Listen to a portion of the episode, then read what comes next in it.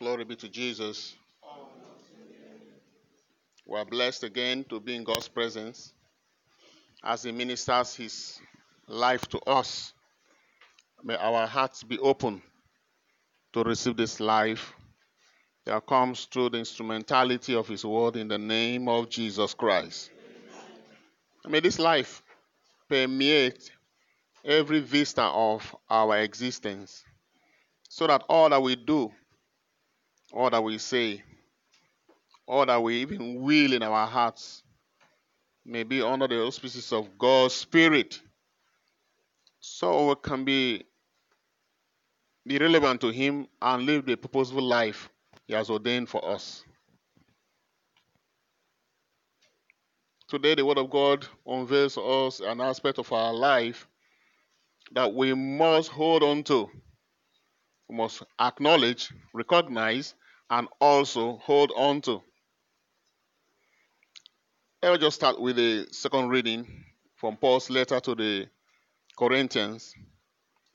It says, Brethren, to keep me from being too elated, meaning to be proud, meaning to be full of oneself. By what? The abundance of revelations. Paul had so much revelation because his ministry was patterned to help men, humans, to see again.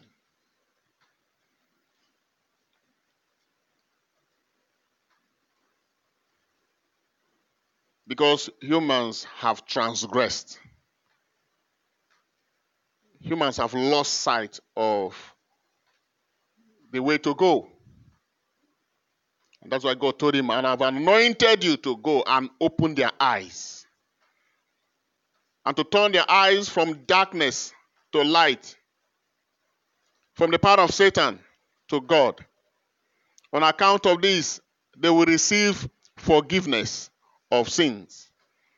And then be able to have access to the inheritance God has bequeathed to the saints who are sanctified by faith in Christ Jesus. Praise the Lord. So, on account of his mission, God opened his eyes to see so much. And in that frequency, the tendency is that Paul will begin to feel, wow, I'm better than others. So God noticed that corruption already coming in again. Amen. Amen. If you watch well, many human beings, in the course of abundance of benefits that comes to them, the tendency to get corrupt is there. Okay, let me give you an example with church, church activities, and church environment. If you go to wherever there is a parish or wherever they say mass on Sunday, watch well.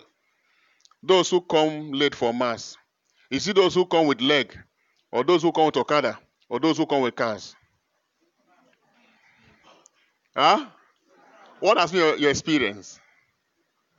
Is it those who come with leg, or those who come with bike, or those who come with cars? You see, because they have a car, the tendency is to relax. Yeah, two minutes I'll be there. I live close to church, so just a matter of a few drive. But when they didn't have a car, they wake up five and prepare and come to the road and wait for 30 minutes to catch up with a keke or whatever or bike that will take them to the church. So it can equally happen to you spiritually when you begin to experience grace, manifold blessings of God. The tendency is that you start getting corrupt. Paul began to have that tendency, and God decided to allow him to be tormented. He said, and a thorn was given, given me in the flesh, a messenger of Satan, to harass me, to keep me from being too elated, to humble him, to make him know it is not all about Paul. it's all about God. Get that point now. It's not all about Paul, it's all about the Lord. Three times he begged the Lord, but this, that he should leave him. And the Lord said, My grace is sufficient for you. For my power is made manifest in what? I'm perfected in weakness. When you understand that you are nobody. So, no matter how much I have blessed you with revelations, don't ever think that it is because of your excellence. Rather, it is because of my own excellence. So, keep yourself low.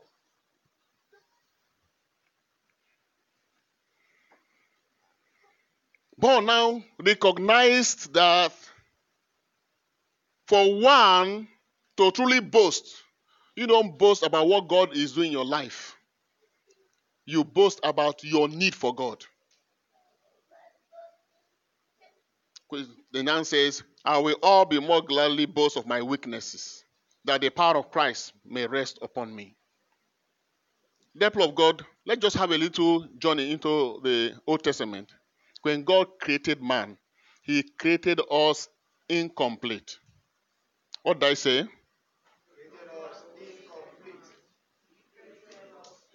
Please, everybody say it again. He created us insufficient. Say it. He created us insufficient. So look at your neighbor and say, I am not complete yet. I didn't say you should tell me. Tell your neighbor. Look at your neighbor. Tell your neighbor, I'm incomplete. Say, I'm incomplete. Say it again. Okay, for those of you who feel you are complete, continue. Okay? Tell somebody again, I have just recognized I am incomplete. I'm insufficient. The complete part of me is in the hand of God. Without him, I'm nobody. But with him, pull your hand up. I'm somebody. Amen. That was the first lesson Paul learned when that thorn was put in his flesh to torment him.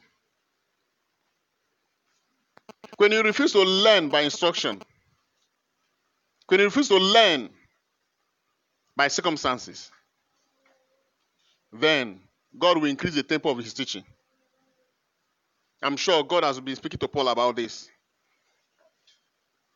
But this was the one that passed the message effectively to him. That you should always acknowledge deeply in your heart I'm incomplete and I'm insufficient. That part of me that completes me is in the hand of God. If I run away from God, if I despise God, then I worsen my what? My case.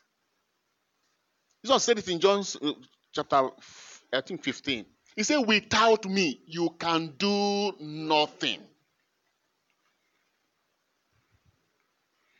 So when Paul learned this, then he began to learn to engage his insufficiency. How? Number one, Paul now saw the reason for him to always go to God. Eh, when a man refuses to go to God, when a man refuses to get involved with activities that helps him to access God, that man is already sick in the spirit. Come.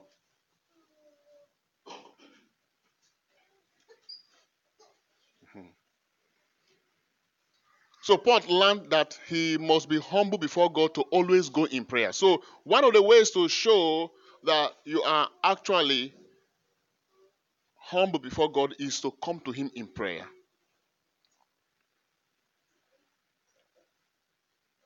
And even when Paul came into prayer, he still had some difficulties.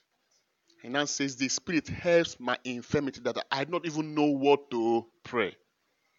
But the Spirit, through groans, too deep for words, finds expression through me. Number two,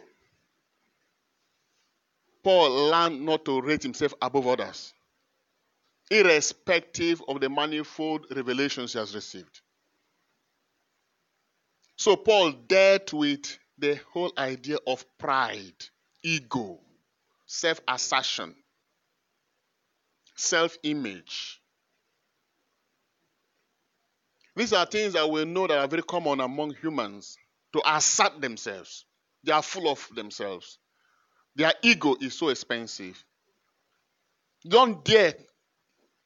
When you come around, they brandish what is their achievement. Look at what I did. Look at what I did. Look at what I did. They are happy when men praise them for their worldly achievements.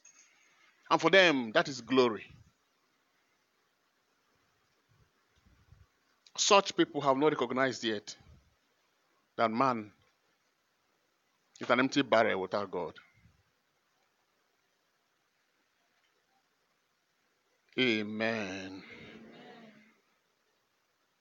And so Paul now came to a point where he became contented with his human weaknesses, his inabilities, his insufficiency became a stronghold for him.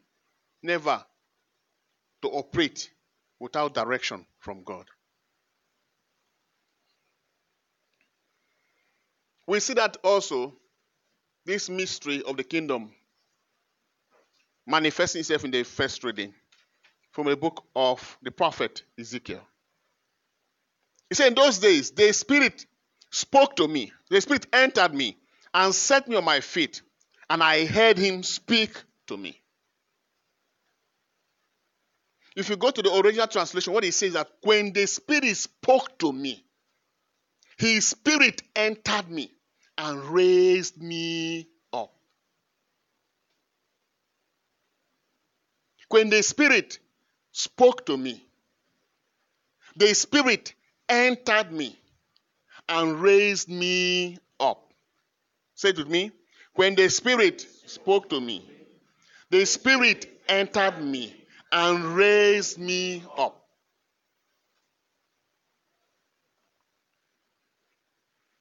Let us make man in our own image and likeness. Then God breathed a breath of life into the man made of mud or clay. And the man became what? A living spirit. That is the structure. Our life depends on the word of God. When he spoke to us, his spirit enters us. Just say the words I've spoken to you, they are spirits, they are life on account of the energy that comes from his word by his spirit and life, you can what? Stand up for God. Many are standing, but are not standing for God. Are we together here? Say thank you, Jesus. Jesus concretized this in Matthew 4, chapter 4, verse 4 when he says, Man does not live on bread alone.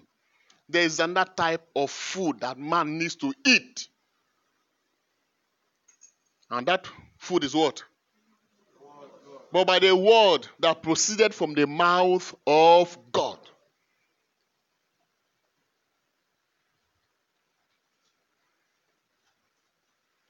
So we live by the word of God. We operate by recognizing that we're insufficient. And then we go to submit to the one who has created us. Let's go a little bit on the part of biology. The man's family, the, human family, is regarded as the homogeneous. From the homogeneous, we began to have different species of human person. So from there we have the Homo erectus. And part of the Homo erectus is what they call Homo, Homo sapiens. The Homo sapiens is the what they call the wise man. Homo means man. Sapien means wise. Homo erectus. Homo means man. Erectus is the man that stands. Homo that stands. Among creatures, if you watch very well, you find that man is the only one who is standing erect. Others are bent low. Among creatures. Are we together here? And if you watch them, watch the animals, you find that most of their eyes is they see 360 degrees. Only man sees 180. Watch the fowl. The eyes are here, right? They can see 360. If you come from the back, they can see you. Goat, the same thing. Dogs, the same thing. They see 360. Only man sees. Only man stands. Homo, the one that stands and look up because he's created to look up. Homo erectus. Others can look down.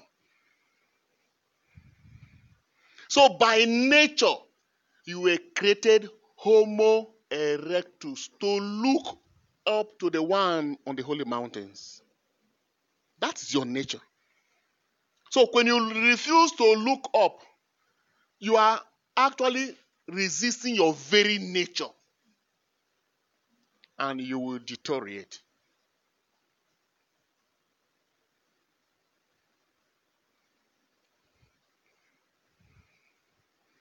The psalmist says, Our eyes are on the Lord our God till he shows us his mercy. Why did he say our head is on the Lord our God? He said our eyes, because your eyes is meant to what? Look up. So your eyes is to look up. The remaining 180 is to be what? Who can help me complete it? Who is to cover the other 180 to complete? Aha. So you have another eyes that you need to engage, and that's the eyes of the Lord. That's called the eyes of faith. The way you're looking at me, I don't know whether we're here at all. Praise the Lord. Are you catching something here? Mm-hmm. You are meant to look up. He's one to look down for you. You will see your back through the eyes of God. It's called the eyes of faith. So while you look with this, you have another eye in the spirit that helps you to see what these eyes cannot see. To you have I lifted up my eyes, you who dwell in the heavens. Behold, like the eyes of a slave on the hand of their lords. The eyes of the slave, eh? The eyes of the slave, where? I can't hear you. I can't hear you. Are you catching cold? You better be hot now, right? The eyes of the slave in the hand of their Lord. So your eyes are in the hand of your Lord. That is what? Submission. Total submission. like the eyes of the servant on the hand of their mistress. So our eyes are on the Lord our God till he shows us his mercy. Mercy because we're insufficient.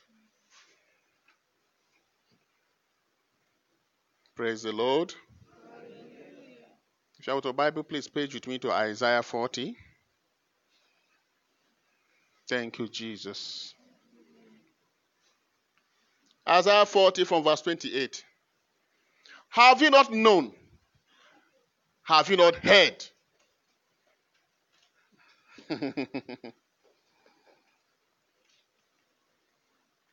the prophet Isaiah 40, verse 28. He said, Have you not known? Have you not heard? Meaning that it is your prerogative to know and to have heard it. That the everlasting God the Lord, the creator of the ends of the earth, faints not, neither is weary. There is no searching of his understanding. As far as our creation is concerned, only God is the one who faints not, nor go weary. Only Him. Only Him. The prophet continues. He says, He gives power to the faint so he knows he has created us insufficient, so we are faint. And to them that have no might, he increases their strength. He didn't say he will give strength, He would what? He will increases their strength. So the more we depend on him, the more he increases the strength in us day by. I can't hear you. Say thank you, Jesus. May God increase your strength in the name of Jesus Christ. But you must be a homo erectus. Must carry out the activity of looking up to God. Look up to God. Look up to God. If you look down, hmm, it has consequences. To look up is to worship God. Jesus said, These are the type of worshiper the Father seeks. They won't go to the mountains or to the hills, but those who worship the Lord shall worship Him in spirit and in truth. That should be your lifestyle. If you are far from this, dear brother, dear sister, there's a problem. He gives strength, He increases strength. He said, verse 30, even the youth shall faint. So it's not about getting old. Your youthfulness is not an issue here, it's inconsequential. I'm young. I have the strength of a young man. I'm vibrant. I know what to do. I can do it. He said, You will faint. Your youthful energy will fail you, will fail you well. Your intelligence will fail you. Your competence will fail you. They will faint and be weary, and the young men shall utterly fall. I'm a young man. I've been, I've been trained. God is saying, you better keep quiet. Oh. So, what has happened is that when Adam fell, Adam didn't understand the degree of his fall. And up to now, we humans, we have not recognized deeply the, the degree of the fall that took place. And that's why when things happen to us, we begin to wonder, how did this happen? You can see somebody today looking so strong, moving energetically. Before you, he slumps and dies. What has happened?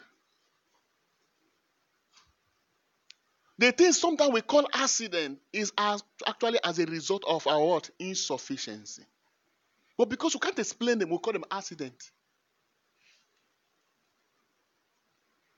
So even young men shall utterly fall. Verse 31 now brings the revelation. But they that wait upon God shall renew their strength from the God that increases a strength. Those who recognize their dependence on God. Those who see that their life is incomplete and must come to God all the time, every time, at all times. Those who see their life to be only complete by their coming to God. So the more they come to God, the more their life becomes complete. Far from God, your life is a child's play. But they that wait upon the Lord shall renew their strength. They shall what? Mount up with wings as eagle. So when they begin to wait upon God, they begin to go angelic. Supernatural wings shall be given to them. Physically, you won't see the wings. But it means that their life will begin to have a touch of the supernatural. There's a connection between their physical life and their you know, spiritual life. And it is this type of strength that David exercised when he confronted Goliath. Small boy. Goliath said, Am I a dog for you to bring this small boy to come and insult me? I will cut him to pieces and give his body to the birds of the air. And David, the small boy, said, You come against me with your javelin, with your sword, with your charms, but I come against you in the name of the Lord God of hosts of armies of Israel. Today, I will cut off your head, no knife in his hand. I will butcher your body, and I will give your carcass to the birds of the air. Amen. Amen. You know how the story ended. The small boy brought down the mighty man. Was it by his power? Was it by his strength? It was by the strength that came from God, from the God that increases uh, strength. If you despise this kingdom principle, your life will be wasted. Frustration will be your package every day. Depression will follow you. And as long as humanity continue to despise God and refuse to look up to the mountain from where shall come our help, humanity will not have peace. Even in the midst of apparent technology and science, and in the midst of what we regard as prosperity. We're only modifying things, but the human person is deteriorating more and more. More division, more sorrow, more pain, more sickness. With all advancement, humanity is dying because they have refused to abide to their very nature and to recognize vividly that they were created incomplete. But when you begin to wait upon God, give God his rightful place in your life, he begins to mount on you supernatural wings like eagle, not like small bird you begin to develop the stamina of the eagle. The eagle is never threatened by any storm of life. And we saw Jesus himself manifest this. Every now and then, Jesus was going to pray. I said, Jesus, you are God. What are you praying for? He said, As long as I'm in this flesh, I must pray. I be not be so. Jesus was God now. Who was he praying to again?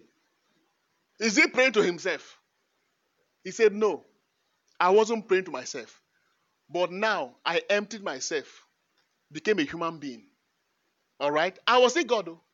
but as long as I was this flesh, I, I recognized and accepted the, the aspect of the human person that is insufficient, that is not complete, and must be connected to God. And the Bible says he prayed all night. He prayed all night. He prayed all night. Every time he was praying, talking to his father. And when the storm of life met Jesus, what happened? At the high sea, there was wave and a storm. What did he do? Peace, calmness, because himself has become, he is carrying a wing like the eagle that can withstand any storm of life.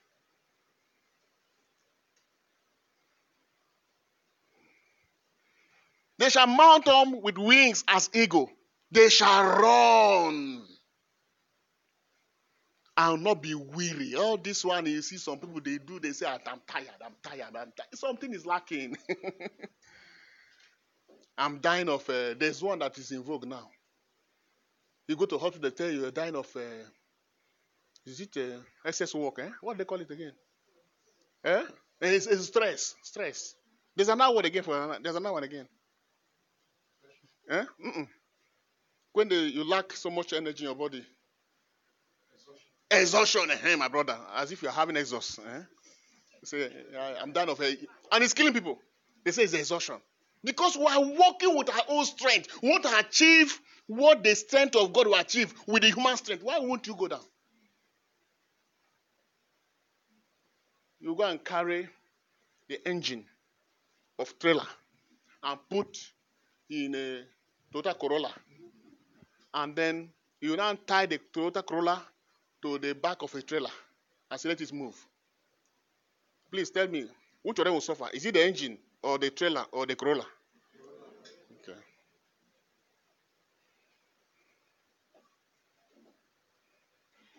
Those who wait upon the Lord will have supernatural strength. They will have supernatural enablement.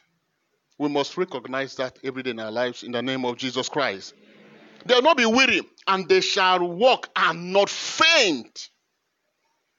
We're created to depend on that strength that is the hand of God.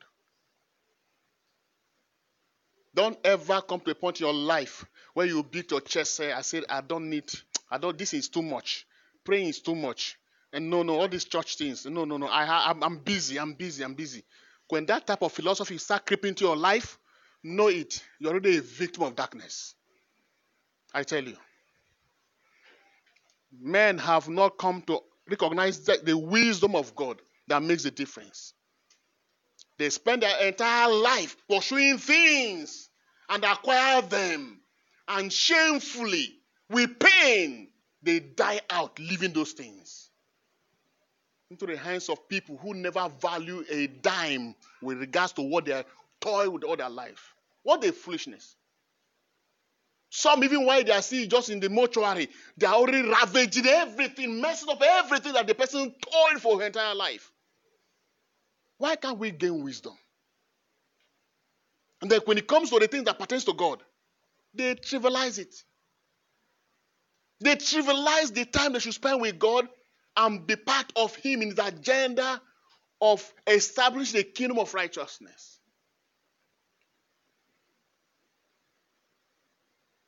Even Jesus Himself wondered at the level of faithlessness that has gripped the human heart in the gospel. He came to His own town, and while He preached, He manifested the grace and the spirit of the Almighty God. And they said, Excuse me, where did He get this wisdom from?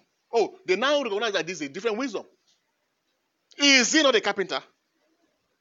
We know his father. We know his mother. His brothers and sisters. Even though what he's saying is correct, we will not be, we're not accepting his word. He can't come and just overshadow us that way. And they said they took offense at him. On account of that, he was not able to do any mighty work in their midst except to lay hands on few and heal them. And the Bible says he marveled at their what? Unbelief. The life of unbelief is a life that have no concern for the supernatural. Their own was too much. That's why Jesus marveled at, at the quality of the unbelief that existed. You know, there are people, everything must be pragmatic. Everything about their life, they reduce it to what they can see, touch, and feel. When you talk too much about this spiritual thing or faith thing, mm, mm, uh, you guys, they are taking this too far. About my the God I know is not like that. When even Christ Himself said, Have the faith of God. 80% of the life of Jesus was supernatural. 80%. And you are following Him and you are saying no. Something is wrong with your understanding of Him that you are following. Finally, as you acknowledge that you are not complete, when someone insults you, why do you react?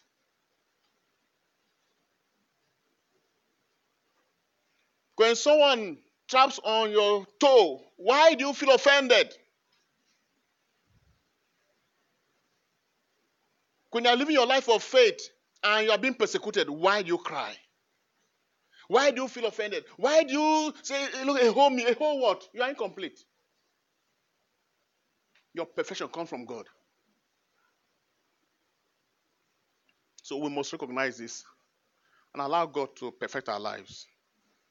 Must exercise that humility. So that when things happen to you, you don't say, God, why? The answer to the why is, I'm incomplete. That's why it happened. I fell because I'm incomplete. This happened to me because I'm incomplete. And so for me to be able to be happy, I must seek that part of me that should complete me in God. And when you do that, you see God manifest in your life day by day. Yes. So that act of recognizing that you are incomplete and it becomes part of you is called humility. Humility is not that you fold your hands this way and you're quiet, anyone that push you, anyone they push you to, you accept. You say, no problem, uh, no problem. That's not humility. Because one day that same person can do something hard on you. The real act of humility is that you, remain, you recognize that you are not complete, that it is God that you need in your life to complete your life. Jesus said, Learn from me, for I am humble and meek at heart. So when you acknowledge that, that you need God, and every day you exercise that your dependence on God through prayer, through obeying Him, through seeking for Him, through pleasing Him, as you make it your lifestyle and it begins to run your life, you have moved from being a humble person to a meek person. Meekness is that attitude of constant dependence on God in everything. As a matter of fact, it's explained that just as the woman submits to the husband completely in everything, every human being must submit to God in everything. Perfect submission is what is called meekness. And so, just as the husband will get angry with a wife who does not submit and sometimes begins to a little bit get uh, agitated, likewise, God resists the proud. Resist the man who refuses to walk in humility. Resist the man who refuses to walk in meekness. And he will crush the proud and lift up the lonely. My soul glorifies the Lord. My spirit rejoices in God, my Savior. For he has looked down on the loneliness of his handmaid. Mary understood that.